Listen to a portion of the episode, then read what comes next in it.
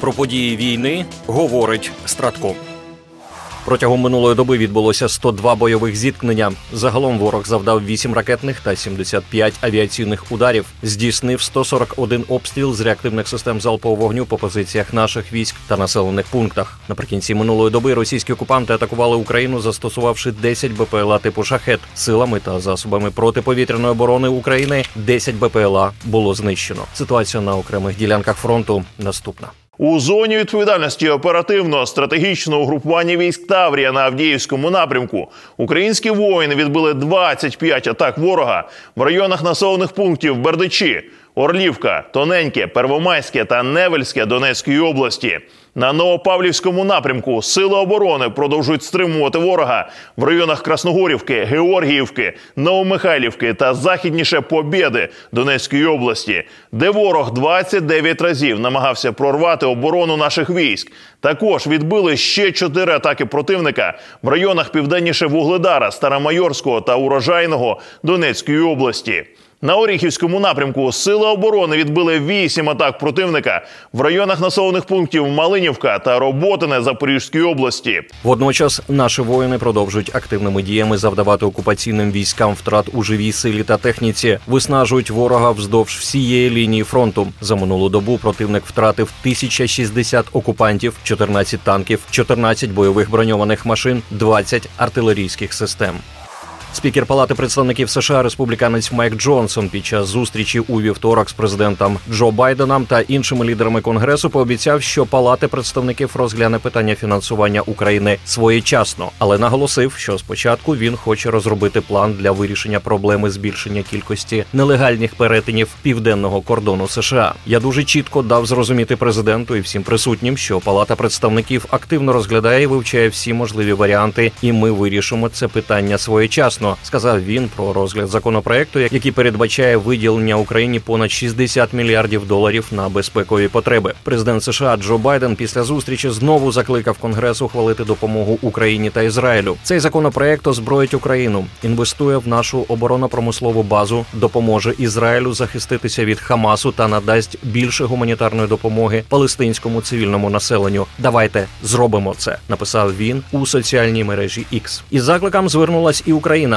Спікер Верховної Ради Руслан Стефанчук ініціював лист звернення до спікера Конгресу Майка Джонсона з проханням поставити вказаний законопроект на голосування. Лист підписали спікери 23 парламентів, зокрема Німеччини, Польщі, Чехії та Литви.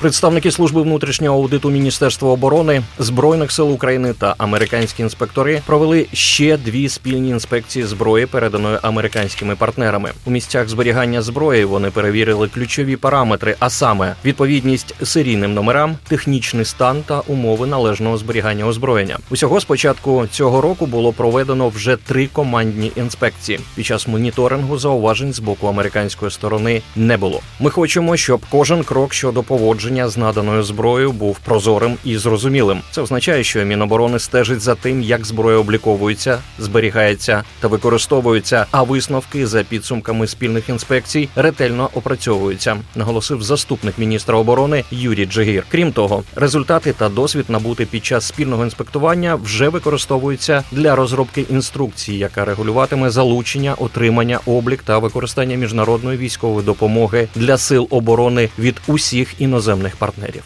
У Білому домі прокоментували оголошену президентом Франції Мануеля Макрона можливість відправлення західними країнами своїх військ до України. Президент Байден чітко дав зрозуміти, що США не відправлятимуть війська воювати в Україну, заявила речниця Ради нацбезпеки США Едріан Вотсон. У понеділок, під час неформального саміту лідерів країн Євросоюзу, президент Франції заявив наступне: сьогодні немає консенсусу щодо відправки наземних військ офіційним, передбачуваним і схваленим способом, але в динаміці нічого не можна виключати. Ми зробимо все необхідне, щоб Росія не виграла цю війну. Цю заяву вже другий день обговорюють західні політики та військові. Зокрема, глава генерального штабу армії Нідерландів, генерал Онно Енхельсхайм, заявив, що країни повинні тримати всі варіанти відкритими, щоб побачити, як найкраще підтримати Україну. Якщо західні військові підуть в Україну, то це має бути в рамках коаліції. Це може бути або НАТО, або альянс між 10-15 країнами. Було б дуже дивно, якби якби це зробила одна або дві країни, заявив генерал Ехельсхайм. Обговорення європейськими лідерами питання про підтримку України у вигляді можливого відправлення на її територію західних сухопутних військ є сигналом для Росії. Так вважає естонський генерал-майор у відставці Неемевялі. З одного боку, це гарне послання для європейців, які починають звикати до цієї війни. Але з іншого боку, це безумовно сигнал для Росії, що Європа готова і надалі допомагати Україні, зазначив генерал-майор Вялі. Він наголосив, що європейські країни мають можливість відправити свої війська на допомогу Україні. про те, чи є в цьому сенс сьогодні йдеться не про те, що Україні не вистачає солдатів, а про те, що їй потрібно більше техніки та озброєння, зауважив він. Після вступу Швеції в НАТО Балтійське море стало внутрішнім морем Північно-Атлантичного альянсу. І якщо Росія вирішить напасти на когось із країн-членів, то місто Калінінград нейтралізують першим. Про це посол Литви у Швеції Ліна Слінкявічус написав у соцмережі X. Якщо Росія наважиться кинути виклик НАТО, Калінінград буде нейтралізований першим. Попередні брехливі звинувачення Росії в тому, що вона оточена НАТО, тепер стають реальністю. Написав він, не пояснивши, що мається на увазі під словом нейтралізований. У той же час говорити про те, що Росія становить зараз якусь серйозну загрозу країнам альянсу, було б перебільшенням. Так вважає начальник штабу оборони Великої Британії адмірал Ентоні Радакін. Для цього Москві потрібно відновити свої танки та бронетехніку, відновити свої запаси ракет великої дальності та артилерійських боєприпасів і вийти із затяжної та важкої війни, заявив адмірал, додавши, що вона значно менш ефективна ніж ми очікували.